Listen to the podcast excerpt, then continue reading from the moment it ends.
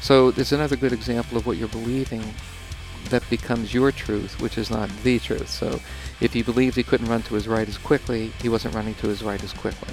A simple example would be as an anorexic believes that they're fat, lives their life like it's the truth, even though it's not. That's why the truth is important. This is Dr. Nick Molinaro, licensed psychologist with specialty in sports psychology, and you're listening to the Heads and Tails podcast. Welcome back to the Heads and Tails podcast. I'm your host, Kevin Som, and each week I bring you an inspiring athlete story of perseverance or expert knowledge in the field of sports health and safety. Just like flipping a coin, you can't control what happens to you in sports or in life, you can always control how you respond. This is my response after suffering a traumatic brain injury in a high school football game, and I hope it leaves you feeling both inspired and informed. Welcome back to the Heads and Tails podcast. This week I'm interviewing Dr. Nick Molinaro uh, who is a licensed psychologist with 35 years of experience. Uh, he specializes in clinical counseling psychology, sports psychology, executive assessment, and performance enhancement. Uh, Dr. Nick helped me through one of the most difficult times of my life, uh, which was immediately following my football injury, and I'm honored to have him on the show today to hopefully help some of you listeners uh, like he helped me. Today, the focus of our conversation is going to be on the importance of mindset in both performance and recovery from injury. So, Dr. Nick, I'm really excited to have you on the show, and I can't thank you enough for what you've done for me, you know, throughout my life. And it's cool to have you on the podcast to, you know, help some of the listeners that I've set out to do. Because, you know, without talking to you, I don't know if I even would have ever started a, a podcast like this. So I know you were always ha- had my back. So can you just start off by telling us a little bit about your, your background and maybe some of the teams that you covered over the years? Sure. Thank you very much, Kevin, for asking me to be on your show, and I'm glad to see you doing very well. And uh, it was always a pleasure working with you. My experience has been in uh, performance psychology and sports psychology over the past 35 years. I was actually had the opportunity to interview with the Jets uh, for a position there. The things didn't work out. Um, I won't go into the specifics, but it had to do with leadership. Okay. Uh, in, in any case, uh, what I'm uh, the teams I'm working with now are the Yale lacrosse team. I saw that. and um, I'm going to be working with the uh, coaches from uh, Johns Hopkins lacrosse team, and I'll see whether or not we'll actually work with that team. I've been working with the um, head coach at Lafayette's lacrosse team, and we've decided to work with him for about six months before we actually started working with the team. I think it's a great way to do the work that I do is to actually have a coach understand my work so that he can actually implement this more effectively with the team. Right. And so we're working with Lafayette, and I have the privilege actually today to um, evaluate 45 coaches at uh, Washington Lee University. So the entire coaching staff is who I'm evaluating this afternoon. Okay, so that's interesting that it's kind of like the the coaches are the gatekeeper, I guess, because they probably spend the most time with the athletes. So Right. what what they're telling them is Well, you know, the interesting thing about sport, uh, no matter what level you're at, you know, if you're a junior athlete or if you're world class, you're always working on the basic skills, right? right. And that's what the coach's responsibility is for. No one's 100% 100% of the time. And if there's an error in any sport, it's based on a basic, right? There's someone missed a basic element in their performance. So why not begin with the coaches? Yeah, I think it's a, a good foundational start. Yep. Um, I know when we were talking in our email correspondence, you, you had a, a quote that resonated with me really well, and I think it's a good way to kind of kick off the the main topic of this interview. And it's a, a quote by Henry Ford. You said, uh, or he said, uh, "Whether you think you can or think you can't, you are probably right." And I know that that's been something that's I've struggled with as an athlete um, in terms of like performance. You know, I know I, I came to you when I had some throwing issues in baseball uh, because I was afraid to throw the ball away and stuff like that. So that's something that was definitely true for me. And I actually just finished up an interview. So our, our last week's interview, um, I interviewed a guy named Kevin Malast, and we were talking about he played in the NFL and played at Rutgers, and he was talking. We were talking about ways to, to like stay healthy. And one of the things he said is just like don't think about getting hurt. He's like the moment that you think about getting hurt, you know that's like probably when you're going to get hurt. Right. Um, so I thought that was interesting. So can you kind of just um, talk Sure. a little bit more about that quote and how it resonates with you? Sure. So thinking is the foundation for everything we do, right? So everything begins in our brain. If I told you, don't think about pink elephants, what are you thinking about? Pink elephant. For so sure. I told you not to do that. So if you're an athlete and you're telling yourself not to do something, not to make an error, clearly your attention is then going to be directed to what you're not supposed to be doing. Right. And when I work with golfers that have problems with the yips, they get up to the ball and they're telling themselves, don't yip, and clearly it's going to happen. Right. So our thinking is the foundation for our execution. What we intend on doing, which is the basis for all of our behaviors, is, is based in our mind, right? So if you intend on playing at your optimal level, you should go out and play at your optimal level. However, that may only be an idea. Unless you really believe something, your performance won't be affected as, as well just by telling yourself. So there's a do. difference between an idea and belief. And belief, yes. Right. So you can think anything you want. You can think that it's going to snow today, but that's only a thought. I don't think Right. you believe that, right? Right. But the interesting thing about beliefs is that they don't always tell us the truth. I mean, people go to war, die, and kill other people based on what they believe. So the problem is with athletes, we really need to get into their mindset and understand what their beliefs are. And so one of the things I do is I assess every athlete that I see on this test that measures 20 mental skills. And we can tell where their attention's going to be. What was that test called? I know I, yes, right. The test of attentional and interpersonal style. T A I S. S. Yeah, I right, yes, yep. So that's what helps us figure this out. So we are always looking at where the player's attention is just before they execute. So your intention drives your attention, your attention drives your decision making. When you intended to come to my office today, you got in the car and just drove over here. Right. Your intention was to arrive here, your attention was driving a car. And even though at some point in time you weren't even thinking about it, if a deer jumped in front of you, you would have stopped the car Right. most of our behaviors are subconscious. So our, our intention drives our attention, and that's how the way we train athletes is to see where their attention is at time of execution. Okay. If your mindset is that you can execute, that you can remain focused, that's a lot different than playing defensively. I'm not sure I'm going to perform today. So whether you think you can or whether you think you can't, the way you go actually go into the performance is going to be affected very much by the mindset. Okay. I know when we were working with, when I was working with you for my throwing, you told me to think of like not thinking about throwing the ball away, but replace that thought with uh, a positive thought. So I would think about this one touchdown that I scored like the year before that was like my favorite run or something. So I would like play that through my head like while I was throwing, and then I wouldn't think about throwing the ball away, and it and it worked. Right. So is that kind of what you were what you're alluding to? Yes, I mean, so most of our behaviors are subconscious, right? So you can't think quickly enough to even to say the word you're going to say. Right. Your subconscious mind is directing us.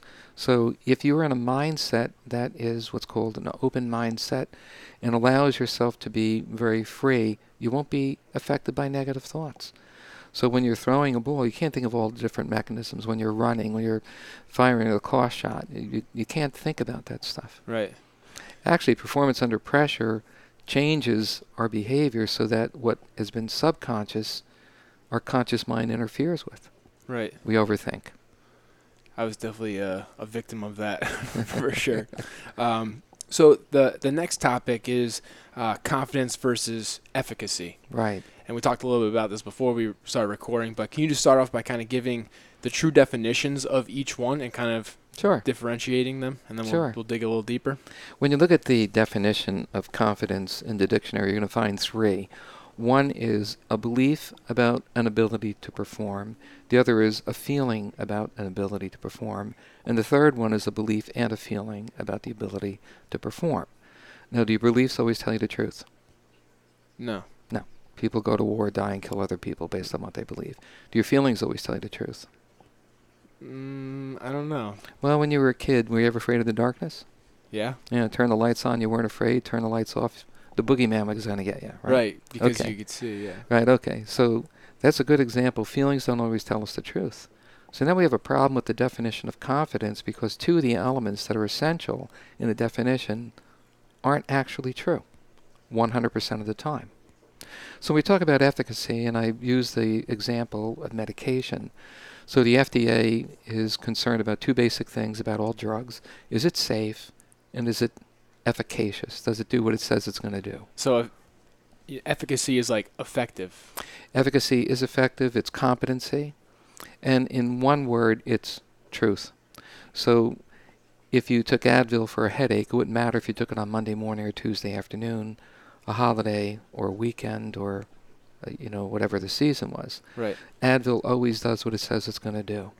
If a player had high self-efficacy, then he or she would know that when they got out into their performance, that the truth about their ability to do something influences performance at such a high level. I can give you a very simple example. Two girls that I work with were high jumpers. I saw each of them for one hour. One girl was going into uh, the counties a couple of years ago, and she had been jumping 5-4 the whole year. Um, the 5-2. The year before that, she jumped 5-4. So she wanted to get back up to 5-4. I spent time with her talking about what one thing could she do well to get over the bar. And she told me. And I explained to her how to use that. Next day, she jumped 5-6. What?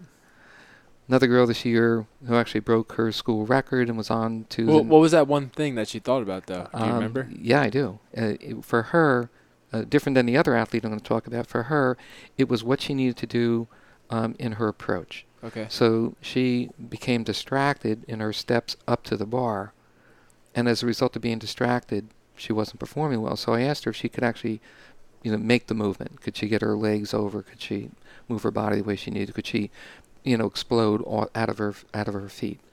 And she knew that she could do that. That's where her attention went.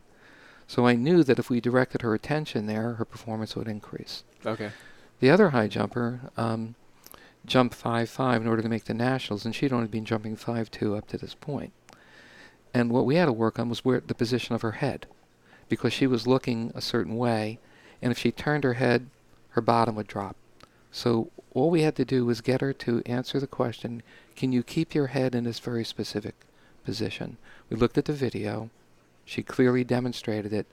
But when she was under pressure, she questioned whether or not she had the ability to do it, in spite of the fact that the truth was she could. Right. She knows that she could do it. Yeah. That's right. So that's all I focused on with her. And a week later, she jumps 5-5 and makes it to the nationals.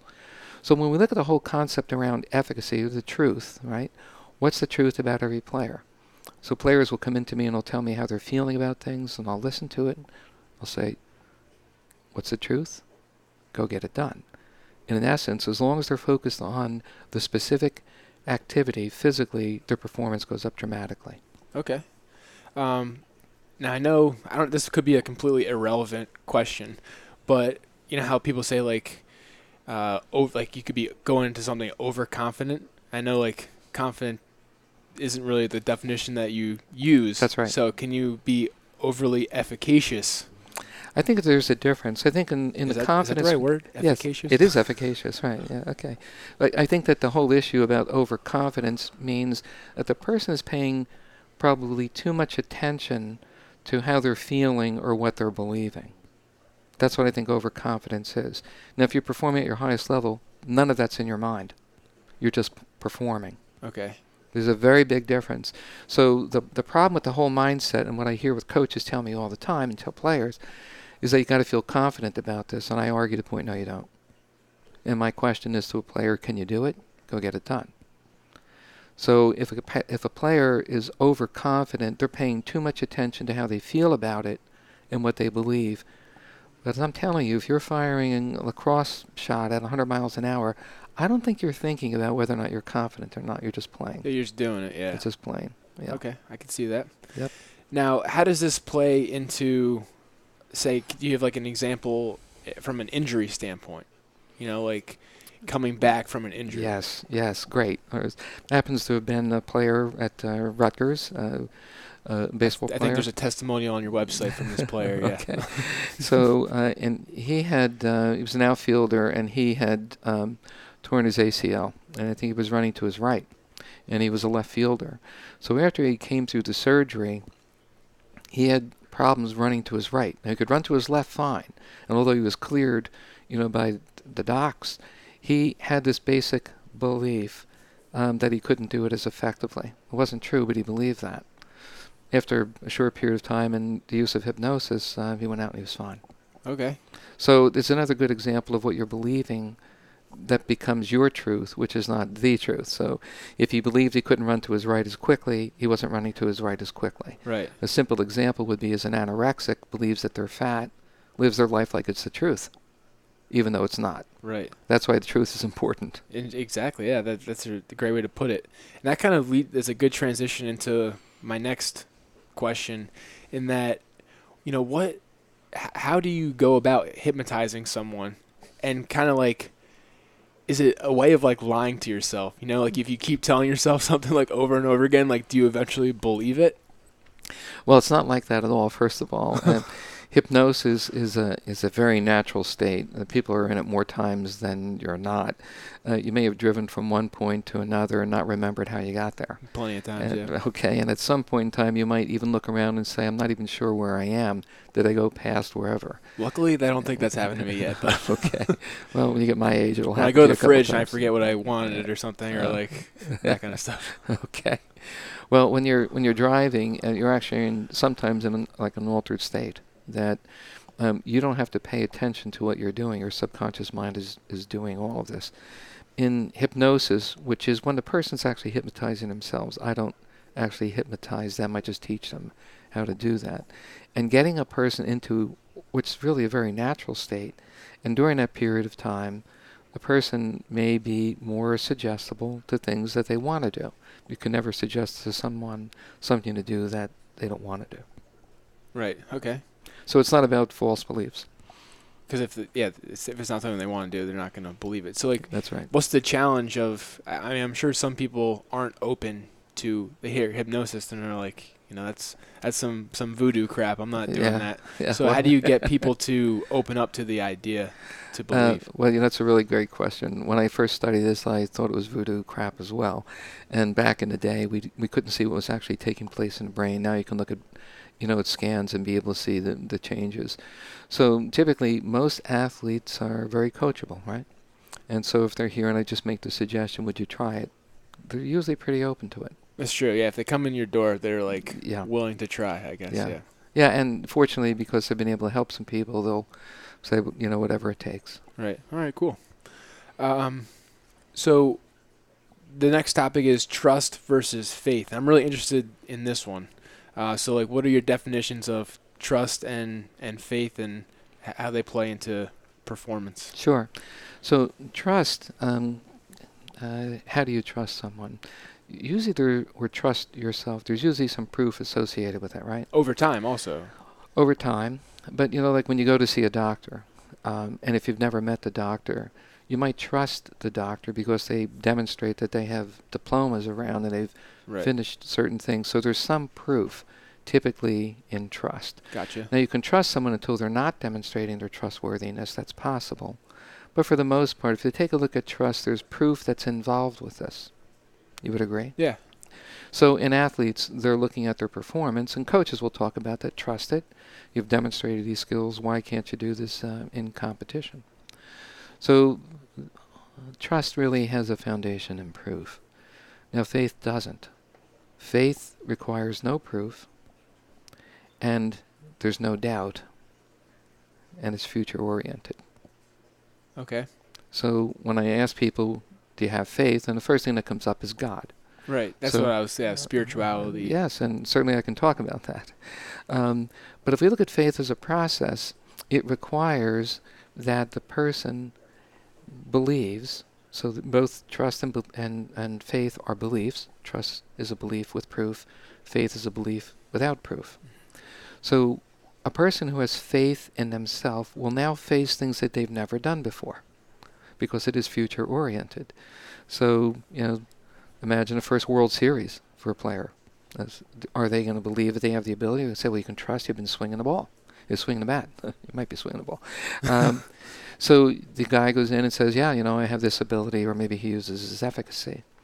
When you have faith, it becomes it moves to another level. You don't have to prove it to yourself. You know that that's the truth about your ability. Okay. So if you've ever done something you've not had the experience with before, That's when you're relying on faith. that's when you're relying on faith. And you might use some elements of trust because of proof, but when you get to the highest level of functioning, there's a faith and there's no doubt about your ability to perform. You take a look at Jordan Spieth and you know uh, in the uh, British Open, and you saw how he performed and looked like he may have been done by the time he got to 13. And uh, I've not worked with Spieth, although I've worked with Gavin Hall, who's replaced him at um, UTEX and watch for Gavin Hall. I'll tell you, he's going to be a player. A stud. Uh, yeah, he's a great player. So in any case, when you when you take a look at Jordan, uh, as young as he is, he's had some experience, but he hasn't had as much experience as some of the other players. He can use trust in terms of his skill set, but to be able to continue to move through that, I would believe that he was using faith in himself to perform at a higher level. So there's no doubt. And if you watched him, it was like there was no doubt with him, in spite of the fact that he's a very young player. What do you look for? The like, what made you say that he had no doubt? Like his demeanor or just his performance? Um, I think if you look at his demeanor, if you look at his energy, uh, you know, around the time that there was a, a judgment about some calls, he was waiting for the rules official, and throughout that entire time, you just watched what he was doing, and he acted in a way like he was going to pursue this at the highest level. So that's an inference, but you know, you didn't have like looks on his face or body language that told you that he had any doubt. That's Okay. the way I would assess it. This is kind of a tangent question, Sure. but for body language, how much does that actually translate to performance? You know, because like I remember when I was at Rutgers as a student manager, all the coaches would constantly be getting on the guys about like body language. You know, like don't look defeated. And same thing when I was playing, our coaches would say the same thing, like you have your head down. Like how much does body language actually correlate to the actual like product being produced on the field? Excellent question. So, if you look at the studies about body language, um, you know, one of the things we observe is what's called the frontalis, this muscle right here, your forehead. Um, it is the most susceptible muscle to stress. So, someone might be smiling, but if, if their forehead is the kind of a furrowing brow, you know, they're not telling you the truth. Right. Okay. So, what does that do? I mean, so if we go back to what a belief is, your belief gets manifested in what you do. If you truly believed, either you had faith in yourself or efficacy or trust, and you walked onto the field that way, you're going to demonstrate that. So the answer to this is I think it's very, very important. Wrestlers will tell me as soon as they step onto the mat, they can tell whether where the other uh, where their opponent is because they look at their body language. Football players might not be as easy because of the mask and mask, stuff yeah. like that, but so I think the body language uh, really does reflect that. I think that the, the whole attitude is about being in the moment. It's not about whether you're going to win or lose. It's about being in the moment. Okay. Absolutely. And we know that 70, 80% of all communications is based upon nonverbal cues or body language. Okay. So now, where does trust versus faith come in when it, in terms of injuries? So I would take a look back at this player, and you know he didn't know that he was going to be able to get through this.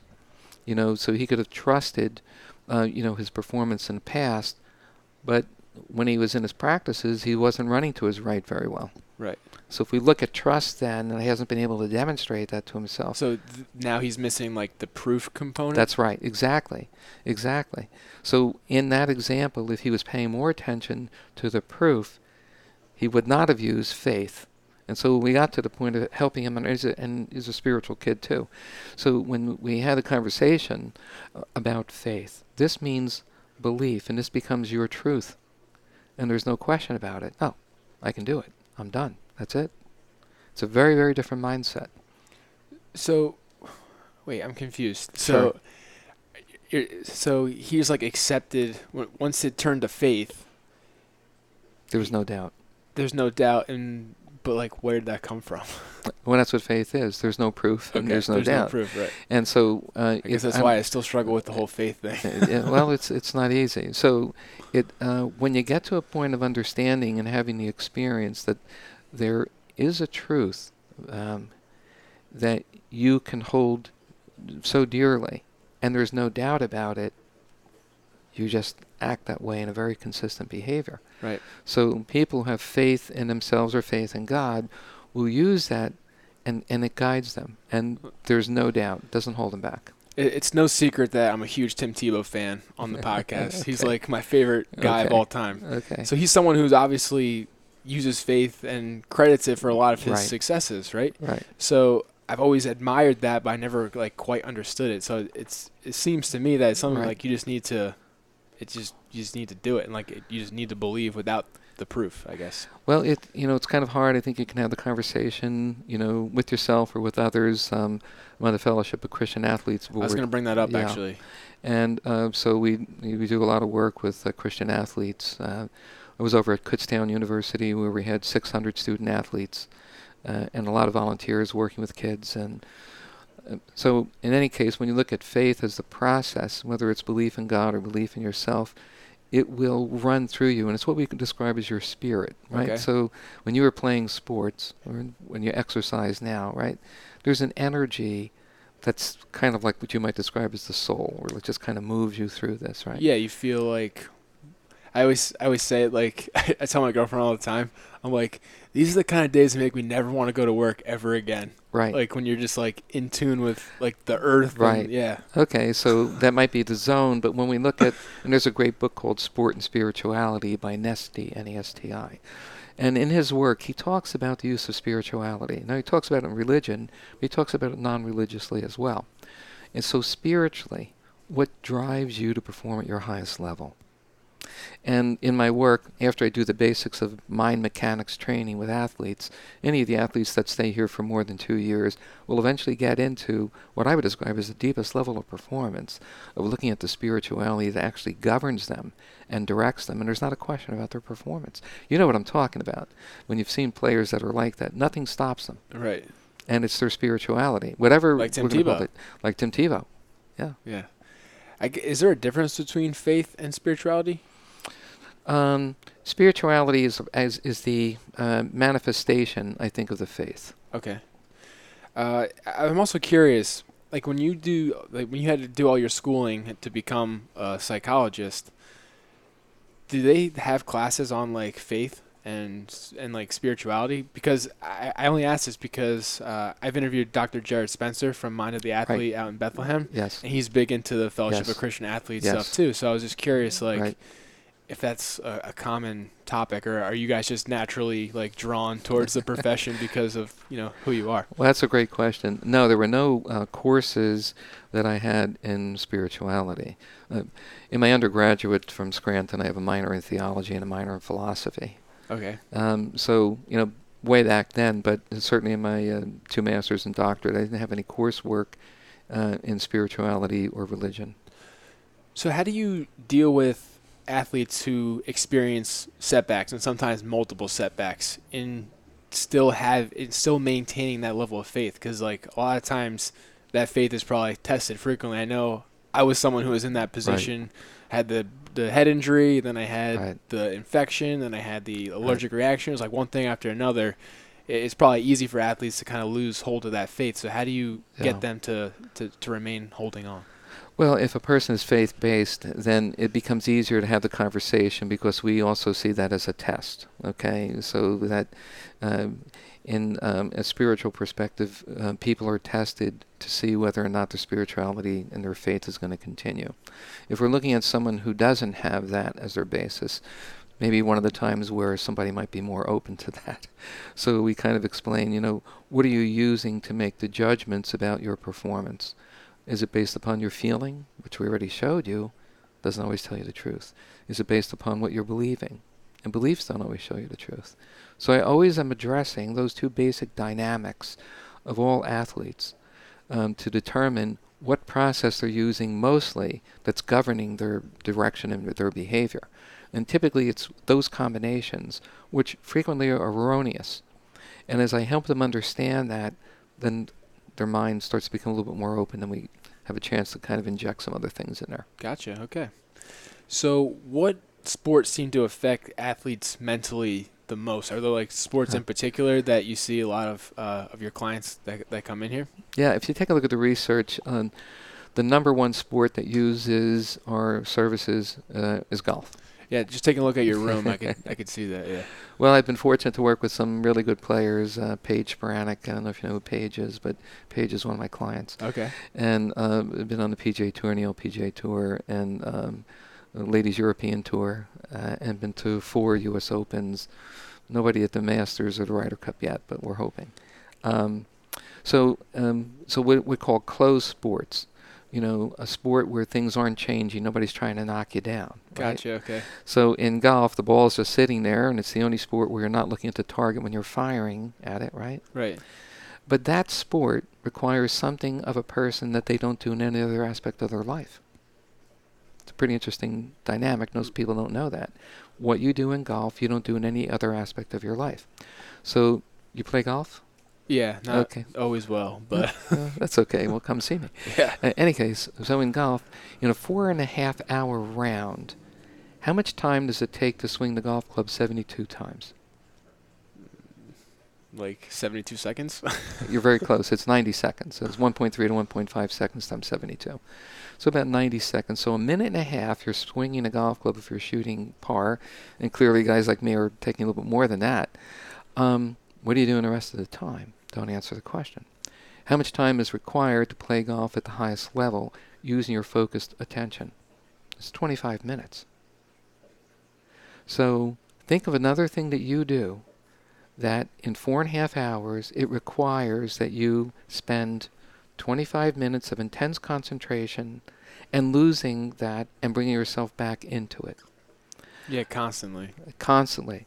Um, so the ability to become distracted and bring yourself right back, which is very different than an open sport, you know, in football or soccer or basketball, lacrosse, where someone's going to try to get to you, you need to do something more kind of intuitively. People will call it instinctive or reflexive. But in golf, it's not like that. So it's very, very demanding mentally to bring yourself in and out of that. If you look at high performing business execs, they have very similar personality styles as high level performers in all sports, but that's not how they do their work. They immerse themselves and they're doing it for a long period of time. So try and do it and get out of it, and try and do it and get out of it, and try to gather all the information you can, and within 1.3 to 1.5 seconds, make a decision and perform it at the highest level you can. Nothing else is like it. So that's one of the reasons why golfers see us. The second highest group is tennis players.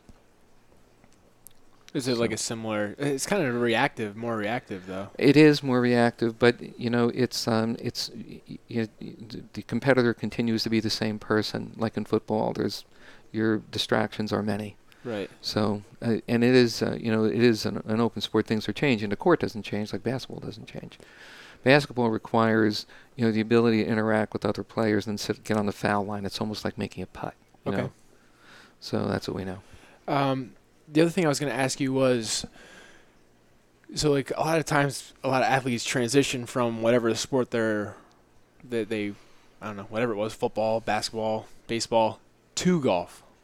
So is do you think there's a reason for that? Yeah, I think there's a great reason for that. I mean, it's the one sport that you can be competitive in your entire life. No matter what age you are, you can always play golf and you can always compete. Um, so for guys who were professional athletes, girls who are professional athletes, and move over to golf, they can either try to become professional. We've certainly seen you know players try to do that, um, or they can do it as an amateur and Okay. still compete. And so athletes are competitive. What do you do with your competitive uh, nature or process when you're no longer competing in a sport? And that becomes a problem for a lot of players. That's a lot of players There's a become problem depressed. for me for sure. Yes, a lot of players will become depressed when they don't see those opportunities. So professional athletes are, you know, continuously facing those kinds of things. So I think that golf, as demanding as it is, and we just went over, and because you can compete no matter where you are in the world. Right. Yeah, it's. Uh, I think it's interesting and. It, th- finding a new competitive outlet is like so important. For me, it was Right. it ended up being CrossFit, which I eventually hurt myself too. So now I'm playing more golf. There you go. uh, a lot safer. So, are there any like obscure sports that you've helped athletes with? I, I think did you have like racing? Uh, Like- yes, well, I have a racing background. That's how I got into Oh, it. But I did have someone uh, in NASCAR. I guess the obscure things are things like billiards. Uh, I so can see that. I had a it's kind of world- like a golf. Yeah, I had a world billiards champion, and I had someone who was on the uh, Texas Hold'em tour Uh, oh wow. at a, at a very high level level at the at the final table a couple of years ago. So they come in uh, because of their uh, desire to be a great competitor. Uh, I had a former um, uh, U.S. Olympian come see me uh, to try to make it to Texas Hold'em. Oh wow. Yeah, because the competitive nature again, you know, after winning gold medals, uh, was now in a place where he wanted to continue to be competitive, and so he was looking for the avenue to do that in, and that's what he found. Interesting. The the poker thing I'm curious about because like what kind of things do you do they want to like? Is it like how to bluff better? Like how to like you know? It, something it was was almost like that. I mean, really, what it had to do with was you know, we describe as focused effort, you know, really being able to maintain attention and not become distracted by what goes on in competition. So when you take a look at what happens under anxiety, um, the brain actually doesn't analyze as effectively. I may have shown you pictures of the brain, but if you if you take a look at positron emission tomography PET scans, you'll see that the left side of the brain heats up, and once that occurs, the first thing that goes away is analysis. So in cards, uh, you know, there's a lot of analysis. So that's what was happening. If there were some distractions externally, internally, you needed to learn how to remain more focused. Okay. I'm kind of curious too about, and like with the whole bluffing thing, because a lot of athletes, including myself, can like, you know, they could be hurt, but they could hide their being hurt, or they feel a certain way, but they're really good at like suppressing, you know, certain things. So going from being an athlete to playing poker in some ways makes a lot of sense to me. Do you agree with that or well, I think you know, is whatever we're going to look at is either confidence or efficacy. There's right. something about competitors, right? You want to be the best that you can. Yeah. So I think it will certainly drive you, and whatever's required to do that. So uh, you might look at it in in terms of you know, whether it's body language or or bluffing. You're trying to influence your opponent. All right. How, d- does mindset differ by gender? like from what you've you've seen when you have female athletes versus male athletes, do you have to approach them differently? That's an excellent question. Um, I would say that it has to do more, I think, with what's called temperament and personality than I do think with gender. Although when I was uh, racing uh, open wheel cars, we had several female drivers. And one of the things about them was that their mindset was to master uh, the mechanics of driving a car, and they would always say fast is last. And so, in spite of the fact that they were not fast in the beginning stages of training, their mindset was to master the basic skills and then the speed, which is what guys got so excited about. So they went into this in a very different way. Fast as last. Now, the other thing about females, you'll see this in certainly female astronauts, they have a larger corpus callosum than men have. Men won't like to hear that, but it's true. It's science. um, it's size, and as a result of that, they can coordinate a bunch of different things. So their experience in life is that they can coordinate left side, right side hemisphere differently than men do. So um, I found with most athletes, I wouldn't describe them all as open-minded, um, but they most athletes are here because they want to be more competitive. And so, if you're open-minded, we're going to get there, and if you're not, then we're not. By the way, the great book is Mindset by Carol Dweck. Okay. Of, I'll link uh, all these books up in the show notes. Okay, great. Um, another thing I'm curious about in racing is the fear. You know, like what's the you're pushing the limits in terms of speed, but at the same time, you're the faster you go, you're probably more likely to have a crash, and that crash is going to be worse if you're going faster. Do you help the athletes kind of like know when to tone it down, know when to push it up, or you know how fear based is the sport of racing? Well, um, you know, I would say first of all, the the heart rate of a race car driver is quicker than any athlete in the world. So if you take while they're going, while they're racing, yeah. So if you take a look at Formula One drivers, because they're sitting in the car and they're they don't get any exercise. well, th- th- these guys are pretty fit. Um, any case, so if you look at them, you'll see in some races, obviously, you're changing drivers out for that. So if um, if we're looking at um, let's look at anxiety versus fear. All right.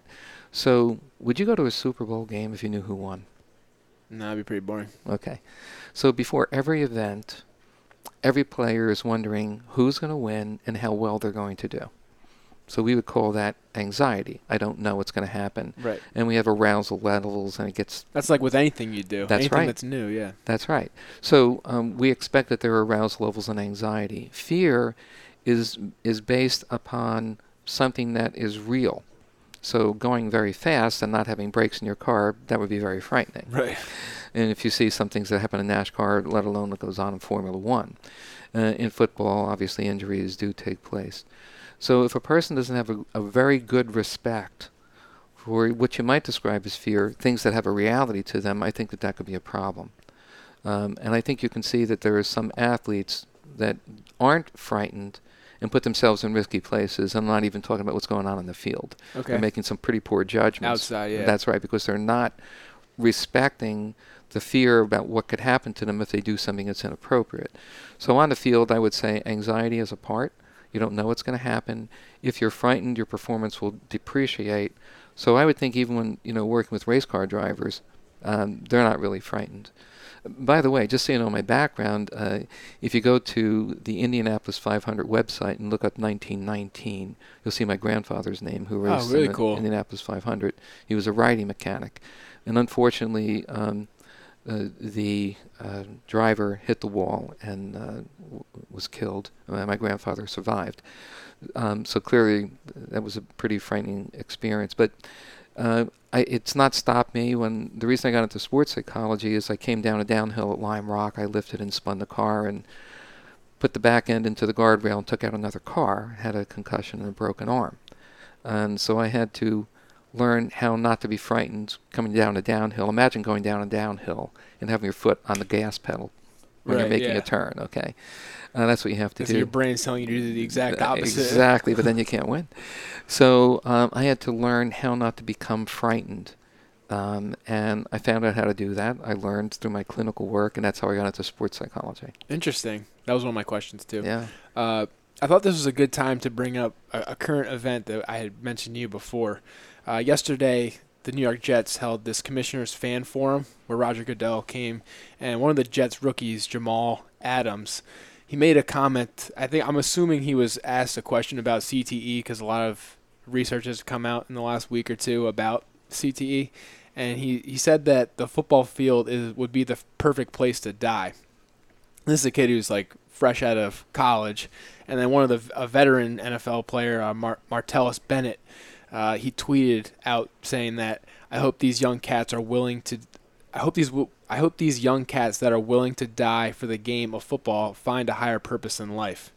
So, what are what are your thoughts on that? You, you kind of talked about like not having the fear when you should have fear in, in some places. So, what are the dangers of having that mindset? Well, first of all, you know, I, I don't know the person who said this, and as we had a brief discussion about this, I'm wondering whether he's saying that, you know, if he's going to live his life and that he was going to die doing something that he thoroughly enjoyed, I think that's a lot different than saying I'm willing to die for football. Right. So I, I think we need to look at the context, and so not having read that or seen the context that it was said in, that I think is a really important purpose. So we go back to this whole thing about mindset. What's the person's mindset who's making the interpretation of what somebody else is saying? Right. You know, so are we open-minded to understand? Is this kid saying something like, right. "Look, I really love this sport, and if I have to die, this is where I want to do it"? That's a lot different than saying, "I'm going to give up my life to play football." Eh, I, I don't think those things are the same. And so, one of the problems I think with humans is that we try to ascribe purposes to things that we really don't know. True. It's really Yeah. kind of hard. Uh, you know, actually, in my, a lot of my work, people ask me why I do this, uh, or, or why why are they doing certain behaviors, and I'll say I don't think I can tell you why, but I can tell you what you can do to change it. So I don't frequently look at trying to assess why, because a lot of times there's a there's a lot of suggestibility and interpretation in our own Yeah, in the media experiences in in the media, yeah. right? So No, I, I, I get that, and I think that's a easier way to handle, I guess, the statements that, that he was saying. I, I just think of like my immediate thoughts where like I've interviewed Eric LeGrand. I almost died playing football, and when you're actually in those situations, like it's scary as hell. Like Eric the LeGrand, like thought he was dying on the field because he couldn't breathe. yeah, I'm like, try to put yourself in his shoes, like Yeah. before you make a statement like that, because like yeah, there's people who have have come close. yes, So, that's right, and it's I'm, I'm sure they wouldn't want to, you know, die on the field. So, right. and I'm, and sitting next to Roger Goodell when he said it, I was like, Uh, I don't know how how good of a PR thing that would be for the sport of football if that actually did happen. Um, but as we kind of start to, to wrap things up here, you know, how common do injured athletes come to you versus like athletes who come to you for performance? Most athletes come to me for performance. I have a fair number of people that are here because of rehabilitation, and a lot of times it is because of their apprehension about being able to get back, either because they might get re-injured, or because they might not execute at the highest higher level that they had before. So those are two basic reasons, and so we have to address both of those. So how do you address? We kind of already addressed coming back and trying to perform at the same level, but what about the people who aren't quite performing at the same level again? Like, how do you work with those clients? Uh, you know, you have to again look at the truth and come to a level of acceptance. And uh, so, some people will recognize that it's their fear that's actually influ- influencing their performance. I had a soccer player who um, was a very, very good soccer player, but was frightened because of an injury to the ankle um, about being able to plant her foot and being able to cut effectively. She kept getting injured. In my mind, I think that it was because she was so tentative. So she was afraid, and as a result of the fear, she wasn't performing at a high enough level. And as a result of that, she got injured again. Right. So kind of like what Kevin Malast said. Well, it, you're, you're thinking about it, so yeah. So so that's something we have to help them understand. And some athletes are worried about that. They're they're actually are aware that their consciousness about the injury might prevent them from performing at a higher level. Okay. And so you know it, it's a mindset thing, and so we'll work a lot with imagery and you know mental rehearsal and try to get them to get past that. So are those some of the things that like what what can the listeners do? Like what's an easy thing that the listeners can do to improve their mindset for performance or if they're injured? Well, the best thing I can tell you is that the um, the athlete needs to be present in the moment. So, you know, in the uh, in the example of um, thinking about what you're not able to do, we want to move you away from that. So we really want to try to get you to be present, and we want your attention to be where it needs to be. So this may sound strange, but it's a good example of what's called attentional shifting. If you listen to music, you can listen to the whole song, but you can shift your attention to the vocal, to the bass, right, or to the harmony. Right. And that's what's required in sport is to place your attention where it needs to be. So if your attention's on inside how you feel about it versus what you need to do to execute, that's when problems start to happen. So whether you're an athlete that's injured and you're concerned about re-injury, or you're an athlete who isn't injured but you're worried about performance and the score, if your attention's not on what you have to execute, you won't perform at a high level. So this whole process of attentional shifting, which is part of what that test measures, is how I train athletes. Where's your attention just before, you know, execution? Right. Just like I, you told me to think about the football play instead of right. executing the throw. Right. Or whatever. Yeah. Well, what we wanted to do with you then was to move you away from some negative ideas. Right. And then you saw that your subconscious mind took over. And so I would say one of the most important things is to figure out where your attention needs to be. We don't want you to be thinking during the execution, but we want you to be focused. So there's a there's a lot different when you look at playing golf. You can look at the golf ball, but your your mind might be on whether or not you're going to hit it.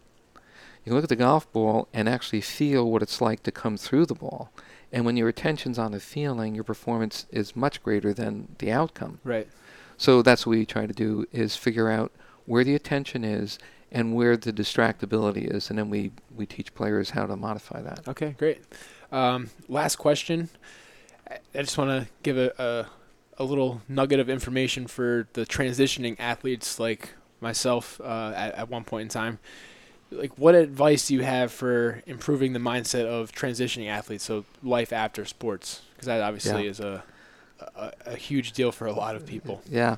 Well, you know, having seen a lot of young people, you know, whether they're moving out of sports or moving in, out of college and are not going to be playing collegiate sports or something along those lines, if sport is important to them, I always try to help them find other ways to get jobs within sports. So, like some of the work that you do is a good example. So, you might not be competing on the football field or baseball field or even across it at this point, but there's something about your own competition within yourself. So, a lot of the work I do with people transitioning, as I do with executives, is to take a look at every moment of every day. You have the opportunity to make a decision that is an excellent decision. My work with all players is about excellence, it's not about winning. Your, the excellence in the way in which you think, the excellence in the way in which you perform. That happens the rest of your life. So, although you might not be competing in sport, you can continue to compete with yourself and use yourself at your highest level.